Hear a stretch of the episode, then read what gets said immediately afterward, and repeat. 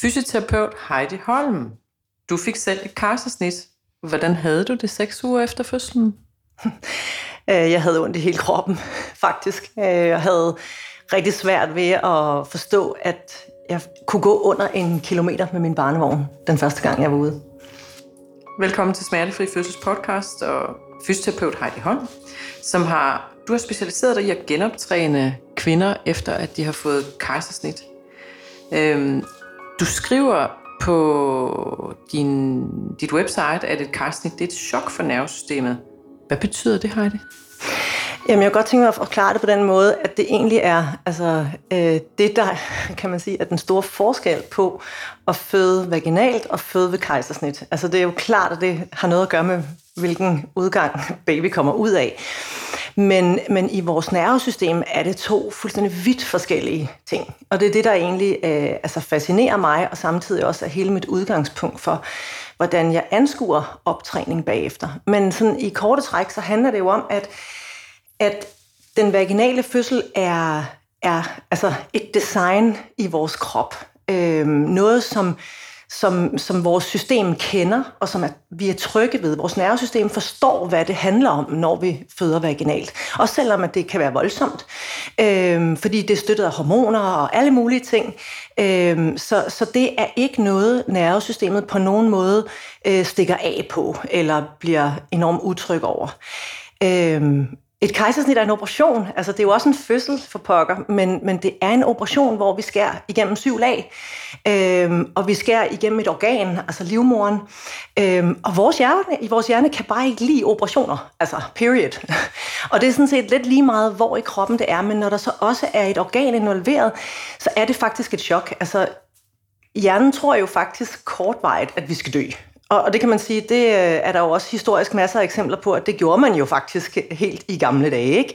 Altså der var øh, sandsynligheden for, at man overlevede, den var forsvindende lille. Ikke? Øhm, og, og vores hjerne er enormt primitiv. Den ved ikke, hvad lægevidenskaben kan nu og at vi på under en halv time, øh, så er vi faktisk syet sammen igen, og på fire-fem uger, så er vi stort set hele, så er der ikke noget sår på længere. På otte uger, så har vævet normal brudstyrke igen. Alt det, det ved hjernen ikke. Altså, den er super primitiv og tænker bare, hvad skete der her? Hvad betyder det chok helt konkret? Altså, hvad er det for nogle tanker, øh, man kan have bagefter? Fordi det, det sidder vel både i kødet, af en forestiller mig, og så også øh, i måden, altså ens adfærd kan vel også være påvirket af det, og hele ens trivsel øh, bagefter. Hvad er din erfaring, hvis du sådan skal optegne det i store linjer, hvad man kan opleve efter ja. kejs? Altså chokket i sig selv, hvad er det? Ja, Altså for rigtig mange, man kan sige, det, det må være delt lidt i to, ikke? fordi sådan helt fysisk, så kan det være meget den her følelse af, at ens øh, mavemuskler ikke virker. Øhm, og jo simpelthen fordi, at, og, og det hænger meget sammen med smertemekanisme, som vi også kender fra alle mulige andre øh, øh, tilstande, eller hvad skal man sige, hvis man har ondt i ryggen, så slukker musklerne omkring det område faktisk også. Og det er jo sådan en passe på mekanisme, som er et fedt design og fantastisk osv., fordi vi skal helst ikke kunne lave mere skade på os selv. Så, så, så det er, hvad det er. Så det er helt reelt, at der faktisk er noget funktion, der ligesom stopper i en periode, indtil at hjernen finder ud af, okay, alt det voldsomme er overstået. Nu er jeg kommet op mod tyngdekraften igen, og, og så videre. Jeg er kommet på benene så kan jeg nok godt begynde at tage lidt fat igen. Ikke?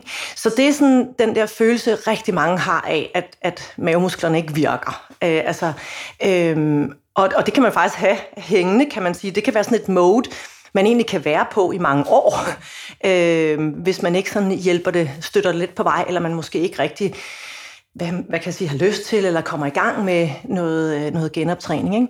Men så er der jo selvfølgelig også hele det, altså, det chok, som, som det er for mange, hvor altså ved de akutte kejsersnit, som jeg selv har været igennem for eksempel, altså det her med at skulle sadle om midt i noget. Ikke? Øhm, at pludselig så er det en helt anden fødsel, end den man egentlig startede på.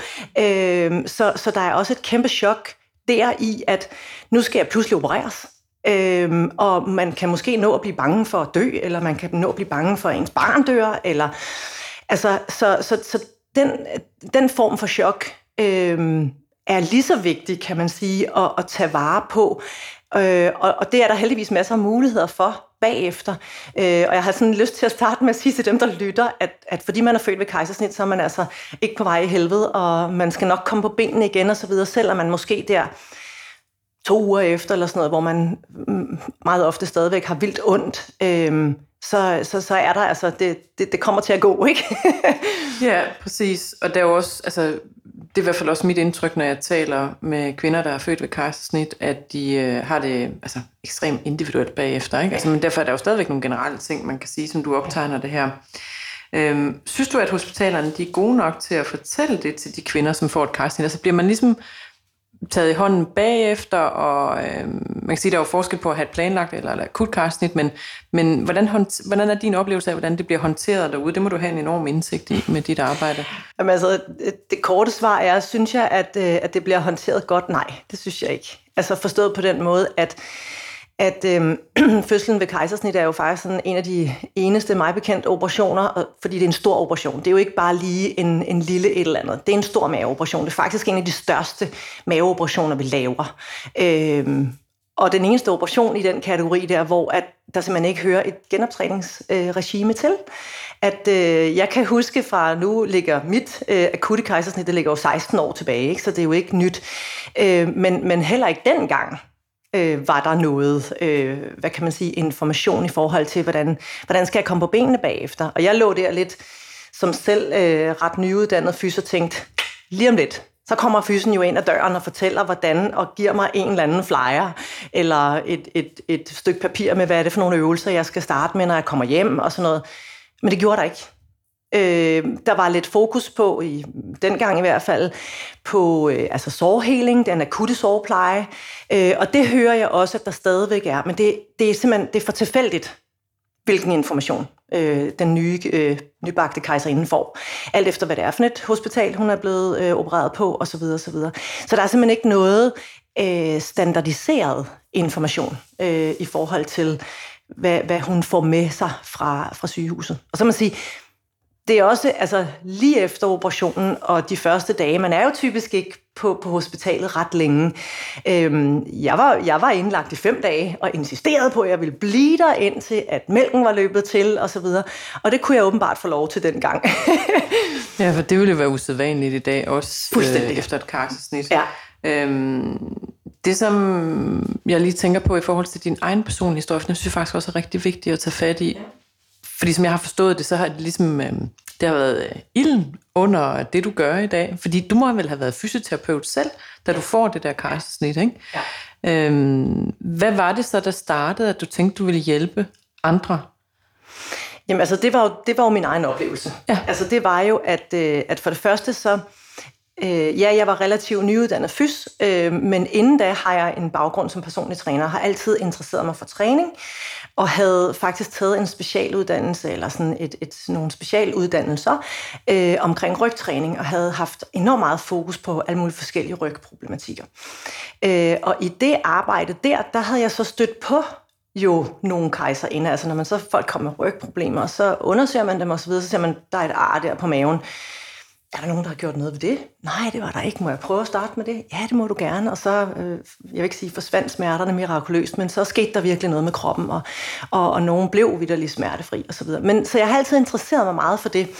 Øhm, og, og da jeg så ligesom øh, så, jeg, og det undrede mig, at forstå mig ret, at de var så svage. Altså det var min oplevelse, at de her nybagte møder, hvorfor, hvorfor er de så i gåseøjne dårlige. Altså, det, det overraskede mig.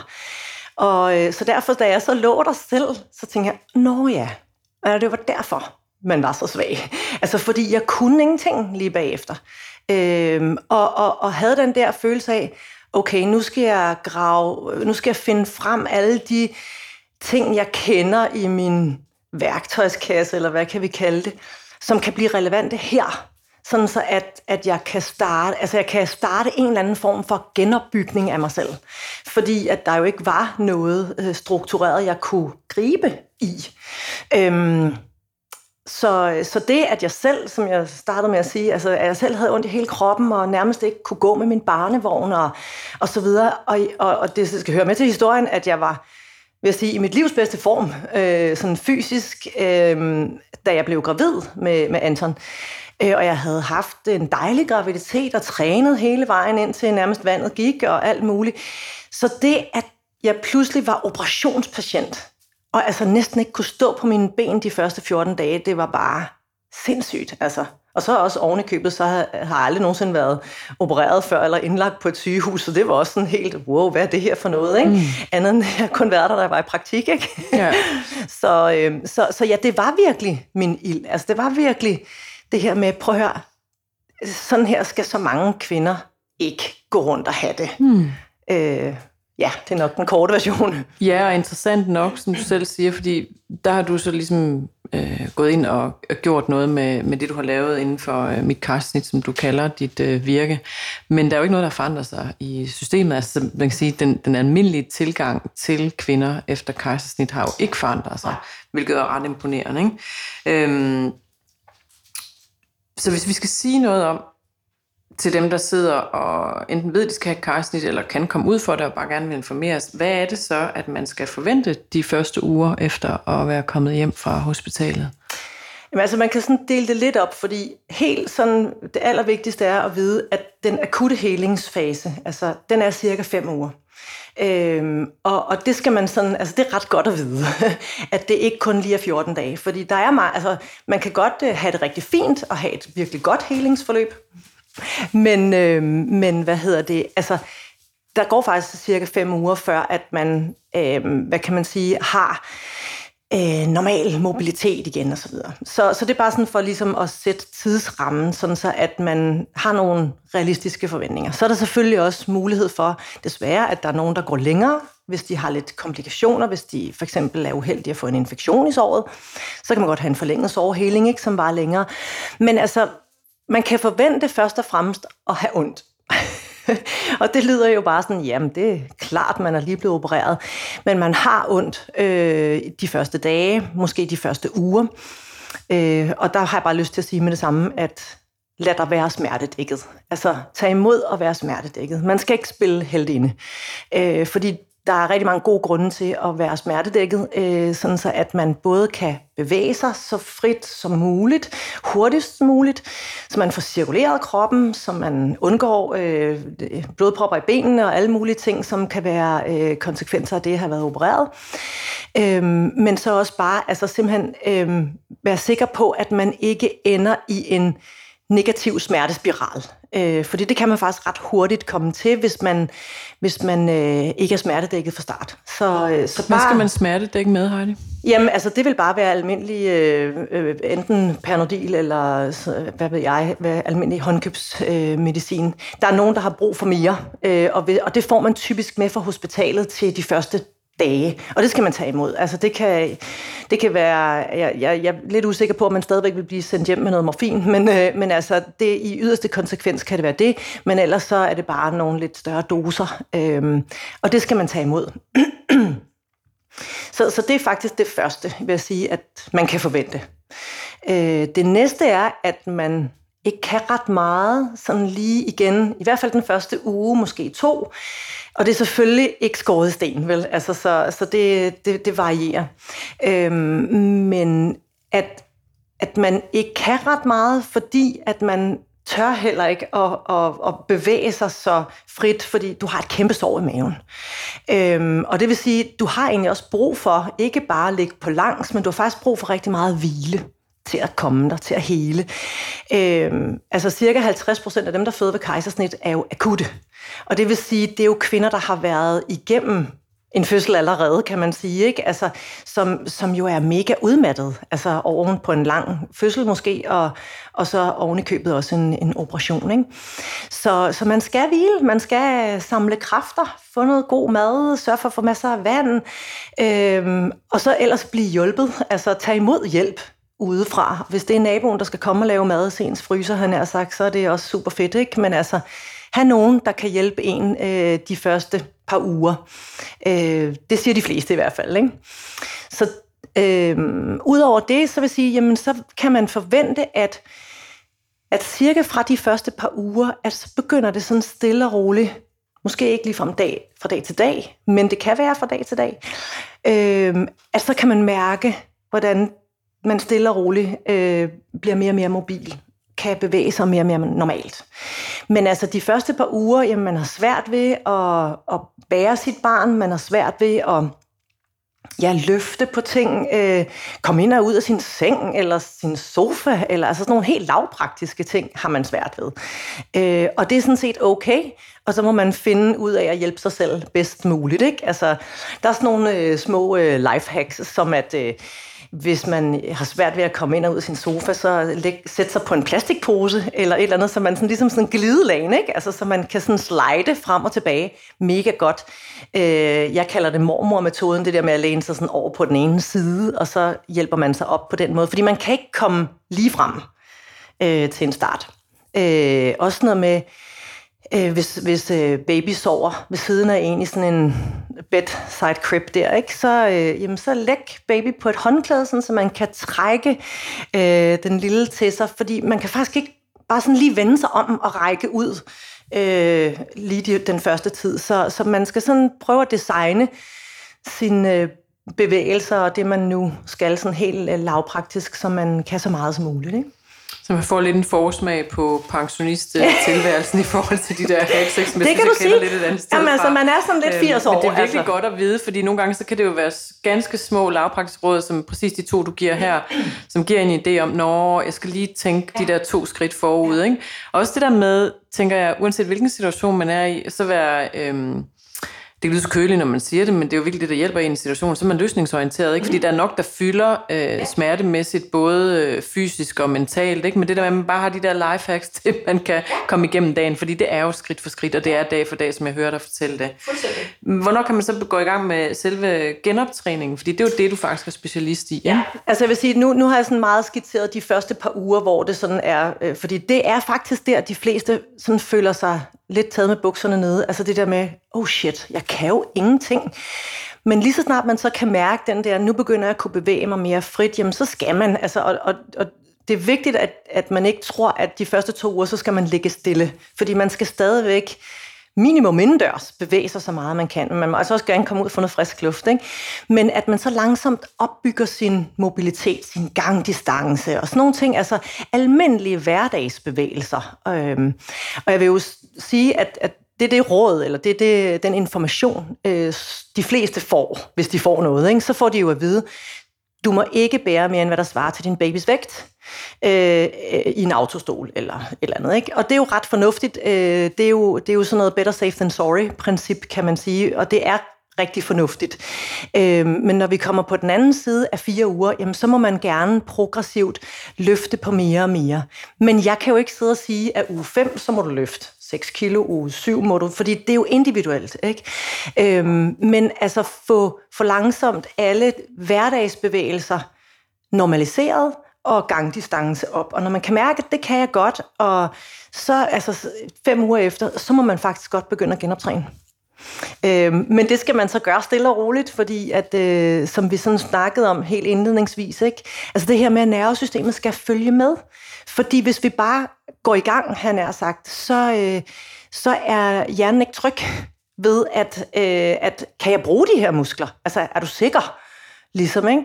Så, og det er jo det, min øh, metode, ligesom, kan man sige, øh, virkelig fokuserer på, at den første tid handler det ekstremt meget om at skabe ro og tryghed i nervesystemet forud for bevægelse. Så jeg egentlig går sådan lidt et skridt tilbage og bruger alle, altså de teknikker, som man øh, bruger i genoptræning, men som er sådan lidt mere over i det, man vil øh, bruge, når man snakker neurologiske patienter. Og selvom man jo ikke har en hjerneskade eller sådan noget, men, men, men nervesystemet har fået en på opleveren, som skal lande.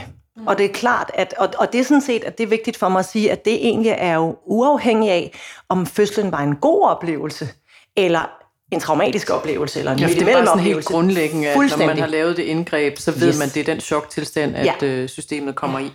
Øhm, hvad vil du sige, når du kigger ned over den der genoptræning, er det vigtigste at øh, fokusere på? Vejrtrækning. Ja. ja.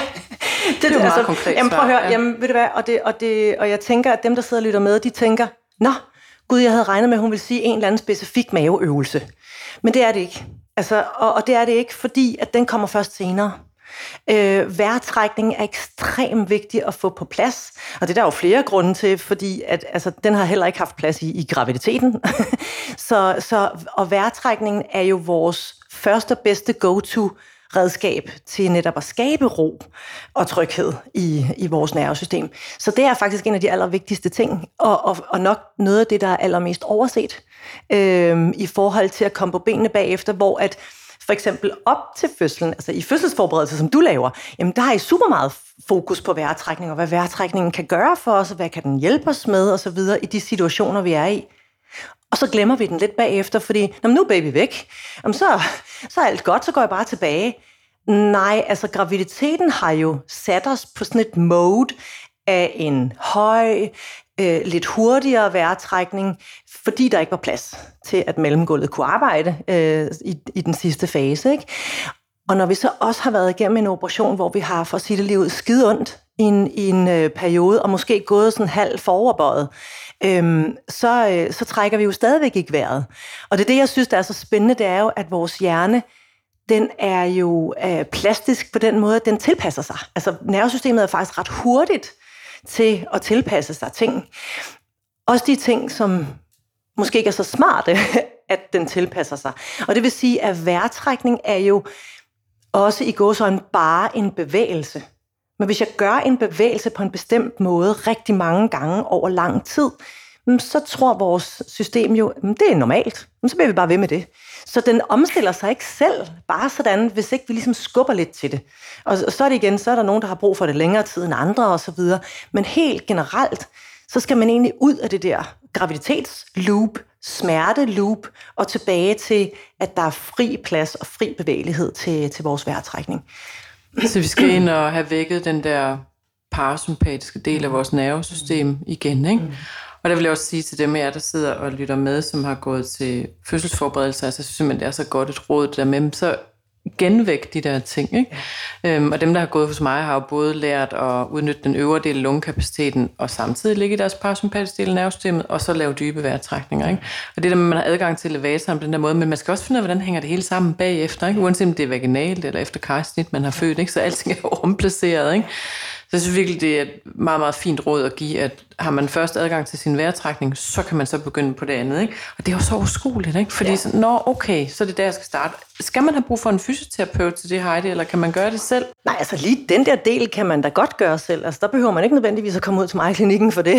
Øh, men, men altså, jeg vil sige, det som, som jo er vigtigt øh, efterfølgende, fordi altså, som ny mor kan man jo, og det, man må jo faktisk gerne starte med det, med det samme, man har født. Det behøver man dele mig ikke at vente fem uger på, vel? Altså det må man faktisk virkelig gerne starte med øh, fra start og komme tilbage til den, den rolige dybe vejrtrækning. Ikke? Øhm, men, men der er en anden pointe, jeg lige har lyst til også at sige i forhold til vejrtrækningen, som jo handler om mavemusklerne.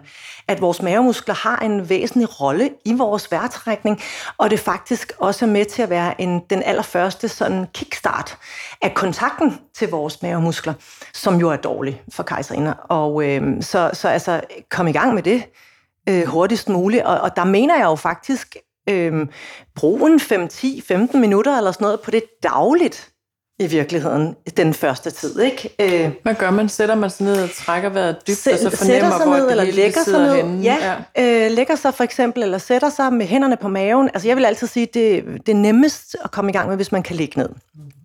Og det gør man jo øh, alligevel en del lige de første par uger. Ikke? Ligge med hænderne på maven, og måske endda sådan øh, uden på tøjet, men, men oven på såret, så man også sådan, øh, connecter med, med sit ar. Øhm, og så simpelthen øver sig i at langsomt trække vejret ned i nærheden af arret, ned i nærheden af navlen igen. Øhm, og fordi sådan helt i den første tid, jamen, så kan det godt gøre ondt at trække vejret. Altså, og man har ikke lyst til at trække vejret. Og det er også en af pointerne i, vær nu smertedækket, ikke? Sådan, så man kan komme igennem med det der. Øh, og så, som jeg sagde før, vejrtrækning er en bevægelse, og det vil sige, øh, hvis vi kigger sådan, øh, hvad skal man sige, træningsfysiologi, jamen vi skal have nogle repetitioner. vi skal simpelthen have lavet nogle bevægelser, så, så, så det er egentlig et, en, en god investering at bruge til 15 minutter eller sådan noget på det om dagen, øhm, den, den første tid, sådan, så man virkelig får, får skabt et, et godt fundament for det, man så kan senere starte på. Ikke? Ja. Øhm, jeg kommer til at tænke på sådan et lille øh, tillægstip, hvis man er sådan en, der har svært ved, hvilket nogle mennesker jo har også at komme ind i det der sådan, det er jo sådan lidt meditationsagtigt også, det der med at, at, at, ligesom tage en til 15 minutter, hvor man ja. går ned og der findes nogle apps, ikke, mm-hmm. hvor du mhm. kan se den der pulsation på, ja. øh, kender du ikke de der cirkler, jo, der så ja, udvider sig, så ja. jeg ved ikke præcis, ja. hvad det hedder, men man finder dem nemt, ikke? Ja. men det kan være sådan et meget konkret mm-hmm. værktøj til. Ja. Så sætter jeg det her af, ikke? Øh, bare som sådan en lille hjælpeting, ja. fordi der er nogen, der virkelig øh, fordres visuelt, når de skal lave sådan noget. Helt sikkert. Ja, eller sætte noget, altså sæt noget rolig musik på, som man godt kan lide, altså øh, i stedet for, at det skal være sådan, og nu skal jeg meditere, fordi det er ikke det, det handler om nødvendigvis. Det handler egentlig om, at jeg skal, jeg skal få min vejrtrækning tilbage i kroppen igen. sammenligning med meditation var også udelukkende, fordi man, man skal ligge ja. stille. Nu ved jeg godt, at man er ret bundet til at ligge stille i den her situation, ikke? men, men at man kan have nogle tanker, der ræser afsted, lige for at centrere sig. Ikke? Ja. Øhm, jeg tænker også på en ting, Heidi, i forhold til, at øh, der er jo meget, når vi taler om, om kejsersnit, så noget af det første, som rammer mange, som en tanke, som er lidt væk fra det der med genoptræning og chokket i nervesystemet osv. Øhm, og det rører også ved din personlige historie. Jeg kunne godt tænke mig at høre, hvad du selv har oplevet, og også hvad du selv øh, hører fra andre. Mange kvinder, de, øh, der ender med kejsersnit, de kan jo føle sig skyldige eller skuffede over ikke at have født vaginalt. Hvad siger du til dem? Fordi du har prøvet begge dele. Ja, ja det har jeg. Og oven i købet kan man sige, i, øh, i, i den rækkefølge, som rigtig mange kejseriner drømmer om, netop at, at man kan vibagge. Altså at man kan opleve en vaginal fødsel efter sit kejsersnit. Tilbage til, at, at jo rigtig, rigtig mange er de akutte kejsersnit, som jo egentlig, kan man sige, havde øh, en, en, et ønske eller en drøm om en vaginal fødsel. Så, øh, så altså, ja, Prøv lige at sige spørgsmålet igen. Nu tabte jeg lige tråden. Jamen, det var mere det der med, øhm, dem, hvad siger du til dem, som føler sig skyldige, yeah. eller er meget yeah. skuffet over, yeah. at de fik det her øh, kejsersnit. Øh, der er jo sådan en helingsproces, tænker jeg også. Det kommer meget an på, hvad man kommer med, for der er også nogle, der er enormt pragmatiske, og sådan, jamen, det vidste man godt kunne blive udgangen. Yeah. Men man kan jo stadigvæk have skuffelsen, selvom man vidste det. Altså, der er jo ikke, det er jo irrationelt, ligesom med frygt, der er irrationelt, og angst, og de her ting. Så det er jo irrationelt, det der med, at man kan sådan mærke, det er som om, man mangler noget. Mm. Altså, det hører jeg i hvert fald rigtig tit yeah. udtrykt, ikke? Yeah. Man kan være irriteret over, at den følelse, den bliver ved med at... Yeah komme op, ikke? Jamen altså, øh, rigtig mange siger jo direkte, at de føler sig snydt. Øh, og, og, og det, øh, det, det kan jeg totalt godt relatere til, øh, og som jo faktisk er helt reelt. Altså man ikke, hvis man har været i gang med fødslen, at så øh, har man simpelthen jo ikke fået den forløsning, som alle vores hormoner bygger op til. Så, så det er jo en reel, øh, altså hvad kan man sige, et mismatch. Øh, men der er lige så mange, synes jeg, som oplever, altså som udtrykker det på den måde, at de føler, at deres krop har svigtet dem øh, eller bliver, hvis ikke ligefrem svigtet dem, så bliver de i hvert fald utrygge ved, om kan jeg stole på, at jeg kan det her en anden gang? Øh, fordi du har fuldstændig ret i, at, at, det, at, at alle bliver ikke traumatiseret af et kejsersnit. Heldigvis. Altså, øh, der er rigtig mange fine forløb, og, og kvinder, som jo, altså alt efter hvad deres historik er, simpelthen prøv at høre, det kunne simpelthen ikke have været anderledes, så det var, det var den rigtige beslutning der, og så videre, og så videre. Det er også min egen historie, at, at, øh, at det var den rigtige beslutning. Altså hverken Anton eller jeg var, var her i dag i bushen, hvis det var vel. Altså, så, øh, så, så på den måde, men, men den der følelse af, kan jeg tro på, at næste gang, så kan det gå anderledes. Øh, den hører jeg rigtig meget. Og det var også min egen oplevelse, og min egen sådan Øh, frygt, eller hvad skal man sige. Altså det var klart en, en, en brik i det, at jeg skulle være gravid næste gang. Øhm, og så vil jeg sige, altså, øhm, hvis, hvis vi sådan ganske kort skal røre det, øhm, så, det, så vil jeg sige, det er sindssygt meget et mentalt game anden gang. Altså fordi netop det der med at blive ved med at stole på, at nu er det en ny graviditet, nu er det en ny fødsel, fordi man har de erfaringer, man har, og dem har vi jo helt ind i cellerne, dem har vi i vores nervesystem, og, og de vil bimle og bamle lidt på en eller anden måde, eller meget, øhm, som, som vi skal, man skal øve sig i, og, og, og hvad kan man sige, stole på og stå fast ved. Sådan, jeg, jeg, jeg tror på det, jeg kan mærke, og selvfølgelig også, at man har fagpersoner og så videre med, der, der kan bakke en op i processen med at sige, jamen alt går godt, Heidi. Altså det er fint, vi, du kører bare videre ud af den her øh, tangent, da, da jeg skulle føde anden gang, selvom der var alle mulige tegn på, at nå, vi ender sgu nok under kniven igen, ikke? Øhm, så, så, så der er vidderligt, altså jeg kan godt forstå den der, øhm, øh, hvad kan man sige, utryghed ved, at kan, kan jeg det her næste gang? Altså, kan jeg stole nok på min krop til at, øh, at gå ture gå ind i en vaginal fødsel næste gang? Ja. Ja, fordi hvordan heler man den skuffelse? Det synes jeg næsten er det værste ved det. Det er den der, øh, at man føler, at kroppen har svigtet en. Ikke? Fordi det, det handler også om, at man har nogle, nogle øh, forventninger til, om det skal være på den her måde. Ikke? Fordi det kan man jo også føle efter en vaginal fødsel. Det er jo ikke kun øh, knyttet til kejsersnittet, at den vaginale fødsel så blev så voldsom eller traumatiserende, øh, at man ikke kunne være i det. Ikke? Der kan man også føle, at ens krop svigter. Det man ikke regnet med, at en fødsel skulle være på den måde. Ikke? Så det ligger jo lige for inden for hele øh, fødselsområdet. Ikke? Men jeg var bare interesseret i, hvad du ligesom havde erfaring i forhold til at hele det der, hvordan du helede dig selv Øh, selvom der jo ikke findes en 100% healing, det tror jeg ikke på, men mere det der med, at der er noget, man kan gøre for at styrke den tillid til, det er en ny fødsel, og nu tager vi en ny omgang, udover at være støttet af fagpersoner, for det kan jo også være lidt forskelligt, hvad man render i der, øhm, okay. i forhold til at blive spejlet, eller forstået, eller set som den, man nu øh, er, ikke?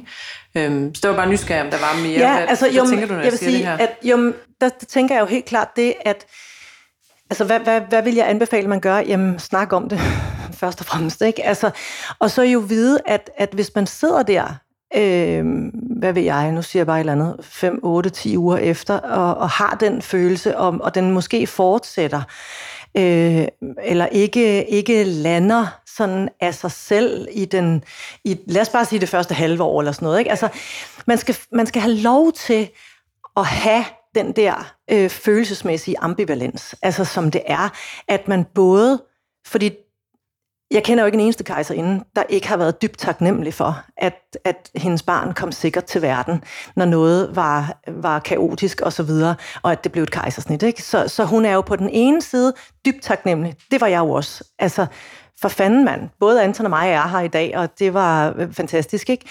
Men at man samtidig jo godt kan være ked af det, eller skuffet, eller på anden måde, øh, over den vaginale fødsel, man gik glip af. Så, så først og fremmest det at rumme, og det tror jeg rigtig mange har, eller det ved jeg, at rigtig mange har svært ved, fordi at også omverdenen har svært ved at møde dem med den ambivalens. Ikke? Altså man, man kan, og det er jo velment fra måske endda partneren, eller svigermor, eller hendes egen mor, eller et eller andet, der sådan siger, nu skal du også være glad for, at, han er sund og rask, og så videre. Jamen, det er jeg også. Men jeg er også ærgerlig over det her, ikke? Øh, og blive, altså blive taget seriøst i det. Øhm, og, og have lov til at, at, at, at snakke om hvad det, at man måske så er bekymret for, for næste gang. Og så... Øhm, Altså, hvis man har brug for, ligesom at alle andre jo øh, fødende kan have brug for en efterfødselssamtale, at hvis der er noget, man sådan helt konkret er usikker på, at man, at man så tager den samtale og finder ud af, hvorfor var det, vi tog de her beslutninger, hvis man har svært ved at lande på baggrund af, at der mangler ligesom noget kronologi eller noget et eller andet, ikke? Altså, at man så øhm, får, får det hentet ind, sådan så man kan samle sit puslespil lidt, ikke? Og, og så på den måde, som det nu er rigtigt for hende, og, og lande det sådan mentalt et sted, hvor at, at man føler, man man kan tage afsæt på det. Altså, fordi det skal jo ikke forsvinde. Der skal, altså, det skal ikke på den måde. Det var jo, hvad det var. Øhm, men, men så man kan tage afsæt på det bedre og bruge erfaringerne næste gang. Til at sige, jamen, der var nogen her, de her omstændigheder, dem vil jeg gerne være sikker på, at jeg for eksempel ikke kommer i, hvis det overhovedet kan lade sig gøre, eller og lige sådan også tager oplevelserne med til, at den, det var sådan her, min krop reagerede med det her, eller på det her. Hvad kan jeg, er der noget, jeg kan gøre for ikke at være i den situation igen næste gang, for eksempel. Mm. Ikke? Så det er mere at lave, kunne man sige, hvis man skal kode ned til, hvad gør man næste gang, efter at have haft sådan en oplevelse. Ja. Øhm, være virkelig specifik med det redskab, der er en øh, ønskeliste eller en samarbejdsliste til de personer, der skal hjælpe en ja. næste gang. Så man føler, der er en kontinuitet. De kender din historik, når du kommer. Ikke? Ja. Fordi vi kan ikke bare kode det ned til, om så skal du da være glad for, at du føder i 2021 øh, og ikke 1921. Ikke? Altså, øhm, det er selvfølgelig meget konkret, og det kan også være en taknemmelighed, som du selv så fint beskriver, men det andet, det fylder altså mere. Ikke? Øhm, så øh, det synes jeg også, man skal tage body serious. Altså, ja, med tryghed. Altså, og, og det er jo forskelligt fra kvinde til kvinde. Hvad er det, der gør hende tryg? Øh, men det er det, der, der, der er kodeordet i næste gang, ikke? Øh, hvis, øh, hvis man skal gå ind i den næste graviditet. Hvis man lige vender det om, og så siger, hvad nu hvis det, det der kejsersnit, det var den seneste fødsel? Mm. Fordi nu er det jo lidt den anden vej rundt, vi har taget, fordi der er jo også nogen, der føder vaginalt, og så ender de i øh, kejsersnit, ikke? Øh, hvor vi har lidt øh, gået omkring din personlige historie, hvor det var den anden vej rundt. Jamen, dem ser jeg jo også rigtig meget, og det er jo så for eksempel, nu siger Er det nogle andre problematikker? Øhm, øh, ikke nødvendigvis, øh, men jeg vil sige, jeg oplever rigtig tit, at der alligevel er en forskel forstået på den måde, at, øh, at øh, det at komme ind i moderskabet første gang med et kejsersnit, Øh, det, det, er, der, det er virkelig stort. Jeg kan ikke tillade mig at sige, at det er større, end hvis man havde haft en vaginal fødsel, som havde været virkelig voldsom, fordi det kan jo også have været øh, voldsomt og måske traumatiserende osv. Men det, at, at man kan sige, at man er gået så meget i alert den første gang, øh, det, er, det er en ret stor forskel i forhold til, hvis man har nogle vaginale fødsler bag sig, som, som måske har været gode, eller måske har været... Altså, jeg ser jo for eksempel en del i øjeblikket lige, øhm, som har haft virkelig voldsomme bristninger øh, ved en vaginal fødsel, og så, som så øh, beslutter, prøv at høre, det er simpelthen bedre, at vi øh, laver et planlagt kejsersnit næste gang, fordi vi ikke risikerer det her kæmpe øh, invaliderende optræningsforløb, som, som de har været igennem, øh, der vil jeg hellere have en rolig fødsel og en god oplevelse, fordi øh, som kontrast til, til det, de har været igennem. Men stadigvæk, som at sige, altså, der, vores hormoner gør virkelig meget, at selv når det er virkelig voldsomt vaginalt, så er det bare, altså tilbage til det, jeg sagde før med designet, altså det er ligesom om, at, at man lander lidt anderledes på benene. Altså det, det er jo baseret på erfaring, ikke? Altså, ja, at, øh, det giver mening. Hvad så, Heidi, hvis der er sådan, at øh, vi er ude i, at det bliver den eneste fødsel, man får, altså kejsersnittet, mm. ikke? Så du ikke, fordi man kan sige, ja, man kan nogle gange gå ind og hele ting, det ved vi også fra en række fortællinger og erfaringer med sådan en VBAC, altså vaginal birth after cesarean, mm. altså man får en vaginal fødsel efter kejsersnit. Øhm, men hvad nu, som ikke får den mulighed for den hvad skal jeg sige, kroppens eget orkester og hormonelle marinade. Mm. Mm. Ja, fedt sagt øhm, bagefter, ikke? Altså, hvad, er der noget anderledes, man vil kunne sige til dem, der sidder og lytter med, som har besluttet sig for at have ene børn?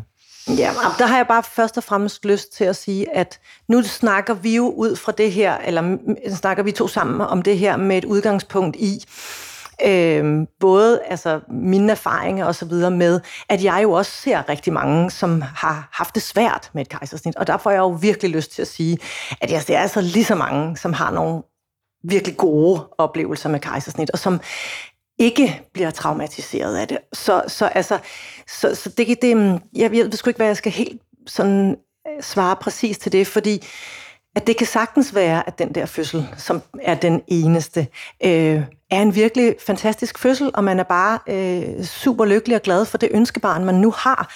Og så bliver det, at det var et kejsersnit sekundært, det er jo selvfølgelig også altid et spørgsmål om den enkelte historik, ikke? Øh, Øhm, altså det, det... det giver fuldstændig mening, og det synes jeg er en rigtig fin fod at afslutte på, fordi det, at der skal huskes på, når I sidder og lytter med her, det er, at man kan jo ikke evaluere på den måde. Altså den, det, det handler jo i bund og grund om, at der findes ikke nogen rigtig og forkert fødsel, men det er også derfor, vi skal tale om det hele tiden, at vi skal give det et sprog, fordi det oplever jeg, der kan mangle inden for ja. kejsersnit. Jeg oplever også nogle gange, der er nogen, der kommer til mig og siger, skal jeg så komme til efter øh, forløbet, for jeg har jo ikke født vaginalt. Ja, det hvor det er sådan noget, ja okay. okay. Altså, der ja. er virkelig noget, der så på en eller anden måde er gået fløjten i øh, formidling, eller man ikke har villet høre, fordi man vil ikke høre, at man er den, der får et casting. Så den del, den har man ligesom bare lukket ned for på en eller anden måde. Ikke? Og der er jo et stort, vigtigt arbejde, som du så har taget fat på at gøre med mit casting, og det er jeg rigtig glad for, at du har vil dele med os øh, i dag. Så mm. tak, fordi du kom, Heidi Holm. Og øh, jeg håber, at det var informativt til jer, der sad og lyttede med, uanset om man kommer